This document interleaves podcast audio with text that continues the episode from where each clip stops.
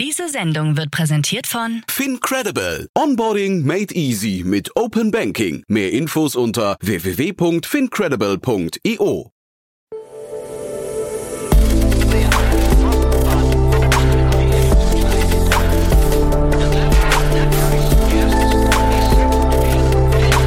Startup Insider Daily. Investments und Exits.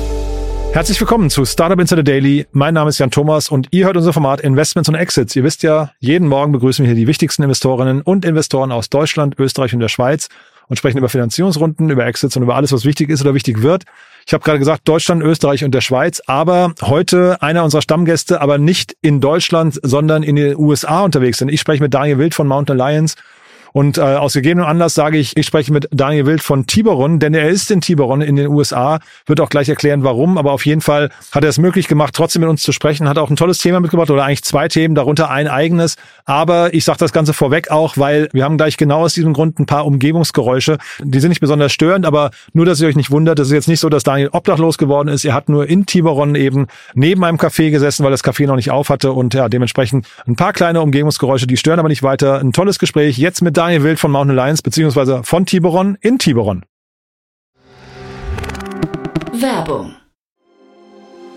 Sei dabei beim HTGF Family Day am 11. und 12. Juni in der Station Berlin. Für zwei Tage voller Inspiration und Business. Tauche ein in ein einzigartiges Netzwerkerlebnis mit bis zu 1500 Teilnehmenden. Erkunde das innovative Seed- und Later-Stage-Portfolio des Hightech Gründerfonds. Lass dich vom vielseitigen Programm inspirieren und knüpfe wertvolle Kontakte. Sichere dir jetzt dein Ticket. Mehr Informationen findest du unter www.family-day-htgf www.startup-insider.de. Startup Insider Daily. Investments und Exits. Cool, ja. Also heute freue ich mich außerordentlich. Daniel Wild ist hier, der Mann mit den zwei Hüten eigentlich, aber heute hat er einen ganz besonderen Hut auf, ne? Hi Daniel. Ja, hi Jan, ganz genau. Also ich sitze hier in Tiburon. Ähm, einer meiner Hüte habe ich ja schon oft erzählt. Ich bin seit 22 Jahren äh, Seed Investor mit meiner Tiburon äh, GmbH. Da gibt es auch inzwischen noch eine weitere. Habe zwei Partner inzwischen dabei. Und äh, Tiburon ist gegründet worden im Jahr 2001 hier in Tiburon, California. Und da sitze ich gerade. Genau. Also wir wollen jetzt nicht in die Tiefe gehen, warum du da bist, aber alleine, dass du jetzt aus den USA zugeschaltet bist und trotzdem diesen Podcast hier wahrnimmst, ich finde das großartig, Daniel. Ähm, vielleicht ein paar Sätze noch trotzdem zu dir, also äh, zu den beiden Hüten gerne. Ne? Wer darf sich bei dir melden und äh, was, was treibt dich um? Also genau, der Mann mit den zwei Hüten. Der eine Hut ist die Mountain Alliance, äh, börsennotierte Beteiligungsgesellschaft, Late Stage Venture Capital. Ähm, da haben wir 22 Beteiligungen und sind immer interessiert, neue Portfolien zu kaufen. Das heißt, wer ein digitales Portfolio hat, digitale Beteiligungen und die gerne verkaufen will uns, der kann sich gern bei uns melden. Und der andere Hut, wie eben schon genannt, ist, ist Tiburon, äh, Early Stage Investments. Wir, wir sind Pre-Seed-Investoren seit 2001 und äh, jetzt aktuell in den USA und da, wo die Firma gegründet wurde. Mhm. Und Tiburon kommen wir gleich drauf zu sprechen nochmal, aber du hast ein richtig cooles Thema mitgebracht, muss ich sagen. Also ja, da ist viel Geld im Markt, ne? Merkt man.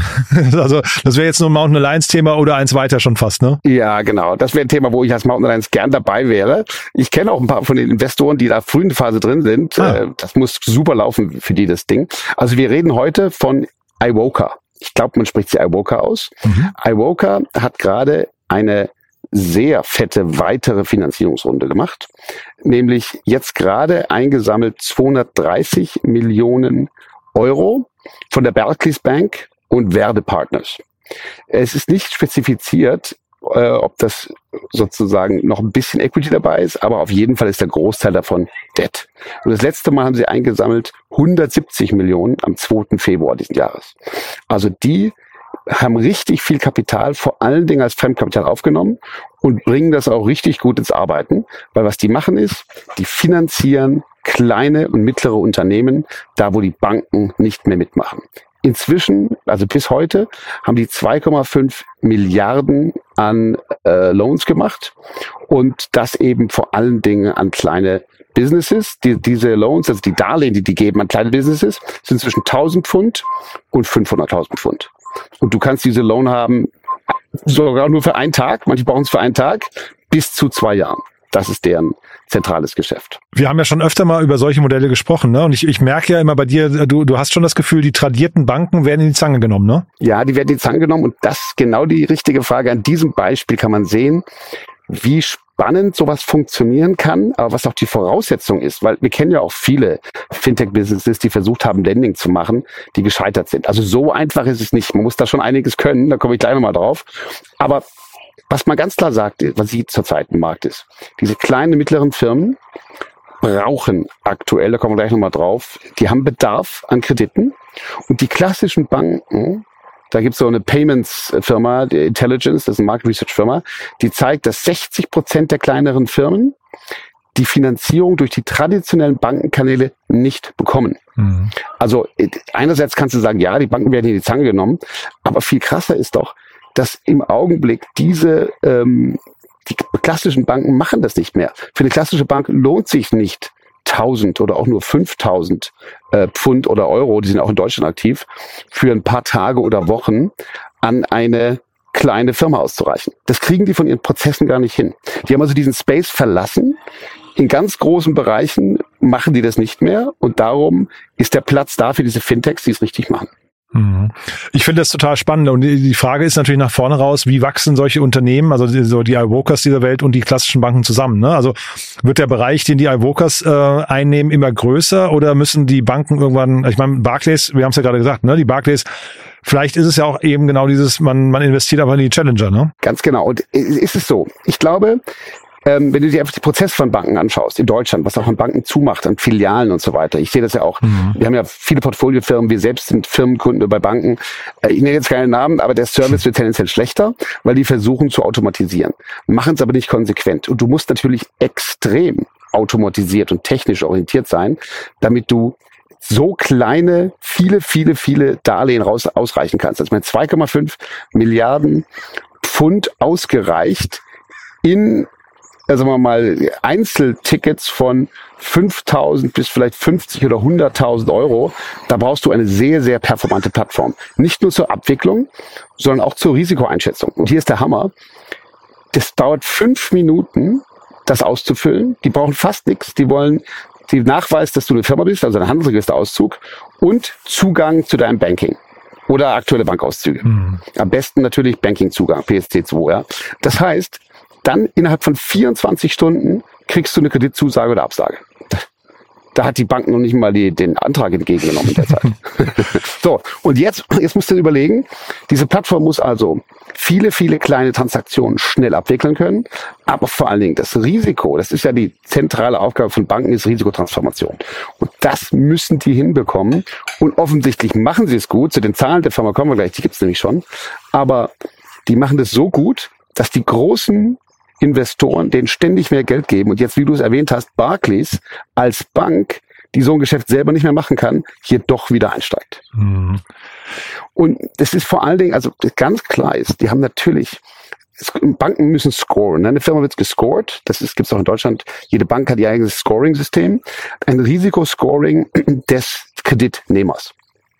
Und das ist hier so gut gemacht offensichtlich, dass es funktioniert.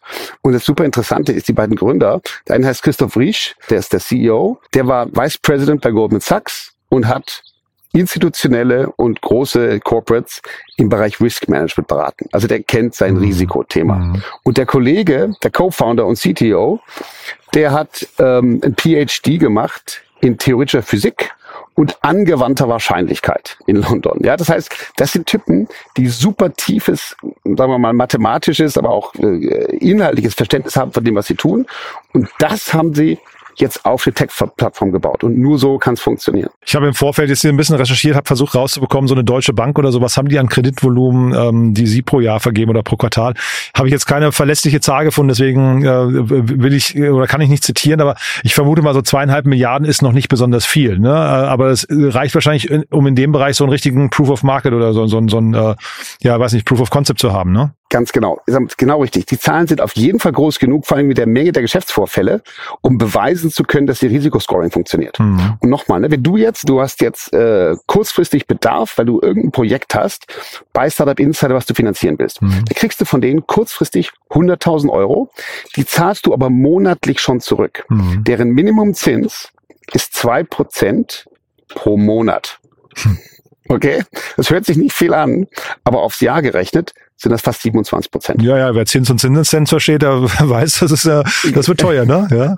Ganz genau. Ja. So, aber jetzt ist es so. Also sogar nah, Entschuldige, Daniel, ne, sogar nah am Wucher. In Deutschland ist ja Wucher verboten, glaube ich, ne? Ja, ja, ja, also ganz richtig. Also man, man kann das als Wucher bezeichnen. Ich würde aber sagen, das ist kein Wucher, sondern das ist ganz schnell Geld dafür, wo es die Firma braucht, über mhm. alle Sektoren übrigens hinweg. Mhm. Und wenn du jetzt ein Projekt hast also sagen wir mal ganz klassisch ist natürlich ein Händler, der was einkaufen will. Ne? Wenn der Händler was einkaufen will und er hat eine Supermarktgelegenheit, es zu verkaufen, hat aber gerade nicht die 50 oder 100.000 Euro, dann braucht er das Geld auch nur für einen Monat. Mhm. Und dann zahlt er auch halt nur zwei Prozent. Ja, und das, natürlich, jetzt, wenn du das vergleichst mit dem, was Banken an Zinsen bekommen haben noch vor zwei Jahren, da haben sie sich gefreut, wenn sie zwei Prozent im Jahr bekommen haben, so ungefähr. Ja, aber trotzdem ist das ähm, ein auskömmliches Geschäft für beide. Die Voraussetzung ist natürlich, dass der, der das, den Kredit aufnimmt, ein grundsätzlich rentables Geschäft hat oder aber so liquide ist, grundsätzlich äh, abgesehen von dem jetzigen Bedarf, mhm. dass er diesen Kredit zurückzahlen kann. Ja, mega spannend. Äh, ich gucke hier gerade parallel, es kann sogar sein, Wucherzins, möglicherweise gibt es das nur im Privatbereich. Das ist also, dass Firmen, ähm, denen wird vielleicht unterstellt, dass sie äh, einfach, äh, ich weiß nicht, bessere oder fundiertere Entscheidungen treffen, weil im Privatbereich wäre, wäre Wucher, wenn du zwölf Prozentpunkte über dem marktüblichen Zins liegst. Das wäre ja hier der Fall eigentlich, ne? aber ich, vielleicht im B2B-Bereich anders. Genau, und die Frage muss man sich auch stellen, was ist dann marktüblich? Ne? Ja. Marktüblich ist dann ja wiederum, vielleicht ist in dem Bereich kurzfristige Loans, ja. ist dann vielleicht marktüblich, keine Ahnung, nehmen wir die USA, äh, wo ich gerade bin, Kreditkartenzinsen. Ne? Mhm. Wenn Leute ihre Kreditkarten überreizen und ja. dann da sozusagen Zins auf Zins zahlen, da bist du aber ganz schnell auch in zweistelligen, also 20, Total. 30 Prozent. Ja, ja. Insofern, die Jungs sind in UK. Du hast recht, in Deutschland wäre das bestimmt noch ein Stück strenger, aber ich kenne Firmen in, in äh, Deutschland, die mit Evoca gearbeitet haben und total happy sind, weil die kriegen halt schnell das Geld, was sie brauchen und wissen, sie verdienen diesen Zins locker mit dem, mhm. was sie mhm. tun. Ja. Das ist natürlich die Voraussetzung. Sie lösen halt ein Problem, das muss man auch ganz ehrlich sagen. Ne? Das heißt, wenn du wirklich mit deinem Rücken an der Wand stehst oder einfach sagst, ich brauche das Geld und dann kommt so jemand um die Ecke und sagt, ich gebe dir das schnell, ähm, dann, wenn es dann ein bisschen teurer ist oder von mir aus auch viel teurer, aber dann, äh, du kannst ja eine fundierte Entscheidung treffen. Von daher, ich kann das schon nachvollziehen. Genau. Und tolles Modell. Ne? Also jetzt aus, aus Investorensicht tolles Modell. Privat würde ich es anders sehen, aber äh, aus Investorensicht äh, cool. Ja, ja und, und ich, ich glaube auch, das ist ein sehr wichtiges Modell. Es ist wichtig, dass Märkte nach wie vor da sind. Und guck mal, Aktuell sehen die eine ganz starke Nachfrage nach mehr Kredit von mhm. ihren Kunden. Mhm. Darum auch jetzt diese neuen äh, Geldaufnahme und die erwarten jetzt, dass in nächster Zeit ihr Kreditvolumen verdoppeln werden. Mhm. Jetzt gucken wir uns mal deren Zahlen an. Es gibt die Zahlen fürs Gesamtjahr 2022. Die haben einen total, einen kompletten Umsatz gemacht bei sich innen drin von 91 Millionen. Also das hat nichts mit dem Volumen zu tun, sondern das ist deren Innenumsatz.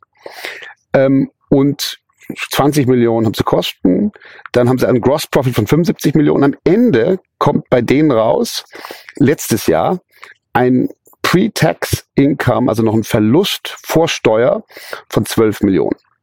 Klar, das ist viel Geld, aber wenn du so ein Rad drehst, dann siehst du, dass sie schon sehr, sehr weit gekommen sind. Finde ich nicht viel Geld, ganz offen. Entschuldigung, wenn ich da nochmal kurz reingehe. Ich finde das nicht viel Geld für so ein Unternehmen, was nach vorne raus so ein, vielleicht so, so, sag mal, so eine Perspektive noch hat. Ist doch 12 Millionen Verlust überhaupt nichts, oder? Genau, äh, genau. Also das, das vergleichen Sie nicht mit vielen anderen Startups, die sozusagen solche Gelder im Monat verbrennen und genau. noch nicht wissen, wo die Marge ist. Ne? Ja. Aber natürlich trotzdem jetzt mal äh, insgesamt muss man natürlich sagen, 12 Millionen Verlust ist halt immer noch viel. Das musst du natürlich noch finanzieren. Mhm. Darum braucht die natürlich auch über Zeit Geld. Aber, und jetzt das Spannende, da die ja stark wachsen, ich habe gelesen, dass sie inzwischen das vierte Quartal profitabel sind. Mhm. Ich vermute also, dass bei diesen 22er Zahlen bereits das letzte Quartal profitabel war. Und dann werden sie jetzt mit inklusive Q3 23 wären die bei vier profitablen Quartalen. Ja, Wahnsinn. Und das oder? natürlich, ja. das ist super stark. Leider, leider stand keine Bewertung da, aber ich vermute, dass die Jungs inzwischen mindestens, also eine Milliarde, ein Unicorn dürfte das schon sein, ja, mit dem, mhm. was sie aufgenommen haben. Klar ist natürlich auch, Debt ist natürlich keine Bewertungsgrundlage. Ähm, die fehlt, die wird noch nicht angegeben. Mhm. Aber wenn du solche, solche Zahlen anschaust und das Wachstum siehst und die Profitabilität, glaube ich, stehen die wunderbar da. Ja, ich frage mich gerade, was ist jetzt der Wachstumsengpass ähm, äh, bei denen, ne? Das Nadelöhr. Also weil jetzt, sag mal, die haben ihr Modell gefunden, äh, offensichtlich gibt's Nachfrage nach diesen Krediten. Sie haben auf der anderen Seite gezeigt, sie kriegen hier jetzt im großen Stil Geld rein. Was, was könnte jetzt noch schiefgehen oder was, was, was hindert die am schnellen Wachstum? Ich glaube, die hindert gar nichts. Ich glaube, genau deswegen haben sie das neue Geld geholt. Und ich mhm. glaube, dass die einfach sehen, in ihrem Markt ist die Nachfrage gestiegen da. Und jetzt müssen wir uns fragen, warum ist die Nachfrage so hoch? Ah, erstens mal einige Firmen kämpfen, auch in Deutschland, mit dem Thema, dass sie äh, Corona-Hilfen zurückzahlen müssen und andere Sachen. Da hast du also zum Teil staatliche Themen oder auch noch mit den Spätfolgen von Corona in, in Restaurants oder anderen Themen. Das spielt bestimmt eine Rolle. Zweitens, ich meine konjunkturell, in Deutschland haben wir Rezession, England läuft auch nicht toll. Das heißt, auch das führt bei kleinen Firmen zu Liquiditätsengpässen, die vielleicht auch mal überbrückt werden müssen. Und drittens, und das sehe ich ganz stark, wir hatten zwei, drei Firmen äh, über die Jahre im Portfolio, mit denen wir gearbeitet haben. Und natürlich, wenn du jetzt gerade aktuell keine super Bewertung kriegst von VCs, du hast aber eigentlich ein Geschäft, was schon funktioniert, da kannst du dich wenigstens, sagen wir mal, vielleicht ein Jahr lang überbrücken mit dieser Art von Finanzierung. Es ist natürlich keine, also kein Ersatz für eine, für eine Venture- oder Equity-Finanzierung, aber es ist eine Finanzierung, wenn du halt keine andere bekommst. Und aus den drei Quellen, glaube ich, mhm. ist die Nachfrage nach deren Leistung voll da. Spannend. Ja, also ja. behalten wir mal im Blick, würde ich sagen, aber das klingt wirklich so, als könnte das nach vorne raus richtig, richtig groß werden. Und deswegen nochmal die Frage, ne, also, oder was heißt die Frage, aber ich, ich glaube, man muss, man muss wirklich beobachten, wie wächst sowas und die, die klassische Bankenszene zusammen. Das ist total interessant, finde ich. Ja. ja, ja, und vielleicht war das hier mit dem Barclays Investment der erste Blick. Vielleicht werden die irgendwann gekauft von einer Großbank, ja. die dann sagt, okay, unser SMI, also unser äh, KMU, kleine mittlere Unternehmen Lending, genau. funktioniert jetzt so. Also das, ich sehe da wirklich sehr, sehr viel Potenzial. So der, der Barclays Fast Track Kredit oder so, ne? Genau, ja, exakt. Ja. Dann kurz zum Thema im Auge behalten. Mhm. Wir haben letztes Mal Börsengänge besprochen. Ich habe mich aus dem Fenster gelehnt und meinte, Birkenstock, das wird schon klappen. Der Börsengang hat geklappt, aber, aber ich habe nicht recht gehabt, in dem Ich hätte dich nicht darauf angesprochen, Daniel, heute, ja. ja. Na doch, ich ja, bin cool. da ehrlich. Das wissen wir. Wir haben gesagt, wir schauen zurück, wir schauen zurück und ich lag falsch. Die haben, glaube ich, am Börsengang, Tag des Börsengangs 13 Prozent oder so verloren. Mhm. Und sowas ist echt ärgerlich, weil das zeigt eigentlich nur, dass dann halt doch ein bisschen zu gierig gepriced wurde. Ne? Denn es ist natürlich ein super solides Unternehmen. Wie gesagt, Börsengang hat geklappt. Das ist immer das Wichtigste, dass so ein Börsengang überhaupt geht. Aber am ersten Tag war es jetzt nicht der Sprung nach oben, den vielleicht manche äh, und ich auch erwartet haben. Ne? Aber die Aktie steht auch nicht schlecht da, muss man sagen. Ne? Ich glaube, die sind mit 40 oder sowas raus, die sind jetzt bei 37. Also das ist wirklich, die hatten einen Knick gehabt, aber die hat sich auch wiederholt. Also es ist halt kein Tech-Stock, äh, vielleicht waren sie zu teuer, aber wir haben ja auch über das, äh, sagen wir mal, über diese Schwierigkeiten auch gesprochen, eine Aktie richtig zu preisen, weil äh, hinterher, wenn es wenn es zu sehr in die Höhe geht am nächsten Tag oder am gleichen Tag noch, ärgerst du dich als Gründer auch, ne? Ganz genau. Äh, genau, das ist eine Balance und sagen wir so, ich glaube auch, dass es angesichts von dem, was manche andere Aktien gemacht haben in den letzten zwei Jahren, ist das hier ein äh, wunderbares äh, Ergebnis, das geklappt hat. Ja, ich ziehe da eher nach wie vor meinen Hut, äh, der, die Wertentwicklung davor. Ne? Also äh, haben wir darüber gesprochen, also was die da innerhalb von wenigen Jahren, äh, das ist glaube ich eine Verdreifachung gewesen, das war schon, schon beachtlich. Das ist ein Lehrstück, finde ich, in Sachen Private Equity. Ganz genau. Ja. Das haben wir letztes Mal ja ausführlich besprochen ja, ja, genau. und da kann man wirklich sehen, so, das ist perfekt durchexerziert und bis hin zu jetzt dem Börsengang, der geklappt hat, Schönheitsfehler mit dem ersten Tag, aber insgesamt super, super solide und super erfolgreich. Und dann, ich so. habe ja schon gesagt, genau, ja, Tiboron, ne, wir wollten nochmal ein Thema von euch auch im Blick behalten, haben wir Anfang des Jahres besprochen, da gibt's auch News, ne? Ganz genau. Also ich glaube, ich habe äh, einmal schon über die Firma gesprochen und jetzt aus aktuellem Anlass erwähnen wir sie heute nochmal. Es geht um die Firma Webble. Spanisches Startup. Webble hat gerade 2,1 Millionen Euro eingesammelt um weiter in Europa zu expandieren. Nochmal zur Erinnerung, Webble ist ein Marktplatz für Service-Dienstleistungen. Aktuell nur in Spanien, wird aber bald auch in weiteren europäischen Ländern verfügbar sein. Mhm. Die machen das, was wir schon kennen als Modell, darüber haben wir letztes Mal gesprochen, was fast nirgendwo funktioniert hat. Booker Tiger, Helpling. Es ist quasi ein Marktplatz, wo du als Endkunde dir Putzfrauen, Mathe-Nachhilfe, Friseure und so weiter, alle möglichen Dienstleistungen über die Plattform, klassischer Two-Sided Marketplace, einkaufen kannst. Und diese Jungs, muss ich nochmal loben, ja, vier sehr mathematisch starke Gründer haben dieses, dieses Geschäftsmodell super tief analysiert. Ich habe nochmal gesprochen mit denen. Die haben damals 2019 gegründet, durften, weil sie so tief in ihrem eigenen Thema drin waren, von ihrer Uni aus durften sie ihre Kurse alle auslassen, mussten nur die finalen Prüfungen schreiben, Aha. weil die sich so tief da reingearbeitet haben und haben alle Wettbewerber, die es in dem Bereich gab, analysiert, auch die, die gescheitert waren. Es gibt ja relativ wenige noch, die übrig sind in dem Space und haben gesagt, wir werden dieses Modell mathematisch besser aufbauen, so dass die Kunden und die Dienstleister keinen Grund haben, uns zu umgehen. Mhm. Und das ist für mich auch so ein bisschen die Klammer zwischen den beiden Themen heute. Ne? Beide Themen sind mit tiefem inhaltlichen und mathematischen Wissen, Stichwort Risikotransformation beim Kredit und hier bei denen, die Jungs haben einfach die, Plattform algorithmisch so gebaut, dass du keinen Grund hast, als Endkunde zu sagen, super, jetzt habe ich meine Putzfrau, jetzt bezahle ich die schwarz. Mhm. Die haben sehr, sehr stark wachsende Zahlen über die Kohorten und darum ihre, für ihre erste Runde, also die, die, wo wir im Frühjahr mit eingestiegen sind, zusammen mit einem, mit einem baltischen VC Trend, da haben die über 100 VCs gesprochen, die alle abgesagt haben. Jetzt diese größere Runde ging innerhalb von drei Monaten. Die, die, die zeigen einfach weiter gute Zahlen und ich glaube, dass die einfach, weil sie es so extrem sauber aufziehen, auch äh, weiterhin sehr, sehr stark sein wird. Jetzt gucken wir mal, wie weit die mit den 2,1 äh, Millionen kommen. Ich würde sagen, das reicht bestimmt für fünf bis zehn weitere Städte. Und irgendwann wird es natürlich spannend, ob man so ein Business über den großen Teich bringen kann. Mhm. Dieses mit den 100 Investoren gesprochen, das hast du letztes Mal auch erwähnt und ich habe mir mal meine, meine Notizen nochmal rausgesucht. Hast beim letzten Mal hast du schon, du hast das Datengetriebene gelobt, du hast aber auch die Willenskraft. Dieses, wir wollen das auf jeden Fall über die Ziellinie bringen oder zumindest auf die nächste Stufe heben. Äh, hast du letztes Mal schon schon gelobt und du hast hervorgehoben, das finde ich ganz spannend, weil ne, es gibt ja auch Homejoy, das die waren glaube ich mit 40 Millionen, über die haben wir auch letztes Mal gesprochen, ähm, gefundet, sind dann irgendwie relativ schnell äh, in der Versenkung verschwunden. Und du hast hier gesagt, dass du eigentlich Geschäftsmodelle, die halt relativ komplex und kompliziert sind, irgendwie äh, eigentlich bevorzugst, weil wenn es einfach ist, macht's halt jeder, ne? Und das äh, könnte hier eben, ich, ich oder ich drücke euch die Daumen, ne, dass es das funktioniert. Ja, genau. Also wir drücken uns natürlich auch die Daumen, und aber ich, vor allem auch die Jungs sind einfach super sympathische Typen. Aber genau das, die sind echt resilient. Mhm. Ich meine, die haben nur Absagen bekommen, dann haben sie es gelauncht, dann war Corona, da war es natürlich auch nicht einfach, da haben sie es weitergetuned. Also wir suchen, wenn wir als Tiburon, auch vielleicht jetzt für die, die zuhören, vielleicht mal äh, sich bei uns als Pre-Seed äh, VC ihre, ihre Ideen reinschicken wollen. Wir suchen Gründer, die müssen Drive haben. Drive, das, die müssen wirklich für ihr Thema brennen. Ja, das, mhm. das sagt sich so leicht, aber gerade auch in schlechten Zeiten muss man für das Thema brennen. Dann ganz wichtig Resilienz, ne? weil als Gründer hast du ständig Rückschläge nicht nur als Gründer, du hast in jedem, in jeder Lebensphase ständig Rückschläge und diese Rückschläge zu akzeptieren, mit denen umzugehen und weiterzumachen, immer einmal, einmal mehr aufzustehen, als man hinfällt.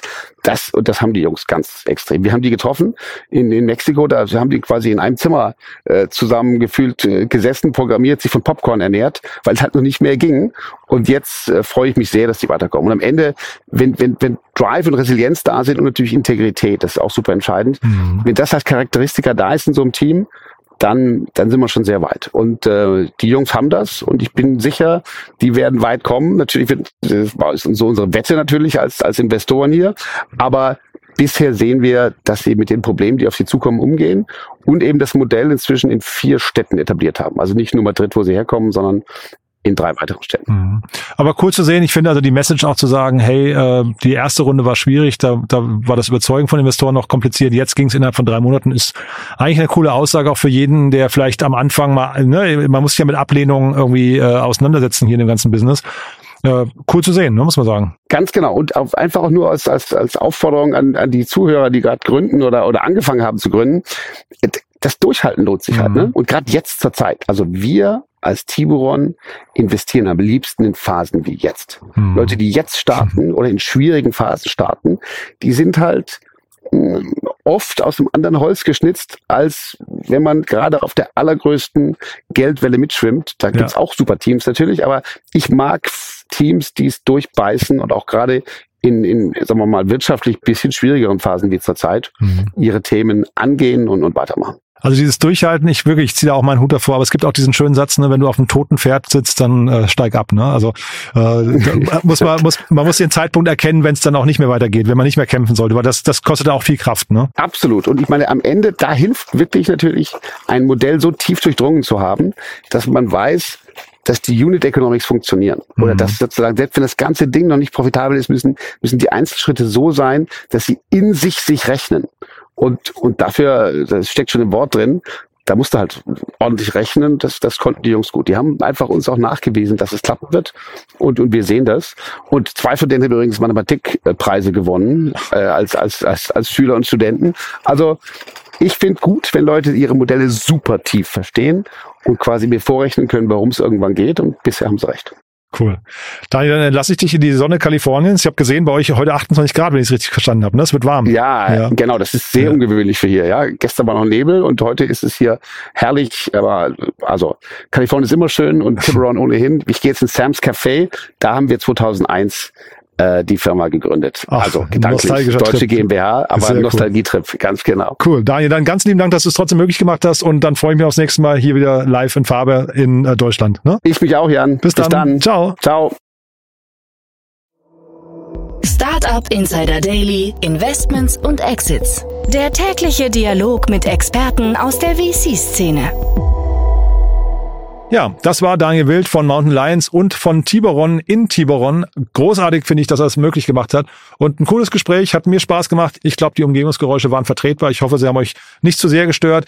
Und wenn euch der Rest nicht gestört hat, beziehungsweise wenn er euch gefallen hat, dann wie immer gerne weiterempfehlen an Menschen, die hier mal reinhören sollten. War ja ein cooles Gespräch, das möglichst viele Ohren, viele schlaue Leute mitbekommen sollten oder Menschen, die sich einfach für die Szene interessieren, für die Finanzszene oder eben natürlich für die Startup-Szene, wie man ein erfolgreiches Startup aufbaut, wie man Durchhaltevermögen lernt, wann man vielleicht vom toten Pferd absteigen sollte und vieles mehr. Ich fand es war richtig cool und wie gesagt nochmal ein Dank an Daniel, dass das möglich gemacht hat. Euch danke fürs Zuhören und einen tollen Tag und dann hören wir uns vielleicht nachher nochmal wieder und falls nicht nachher, hoffentlich spätestens morgen oder sonst ein schönes Wochenende und dann vielleicht bis Montag. Ciao, ciao.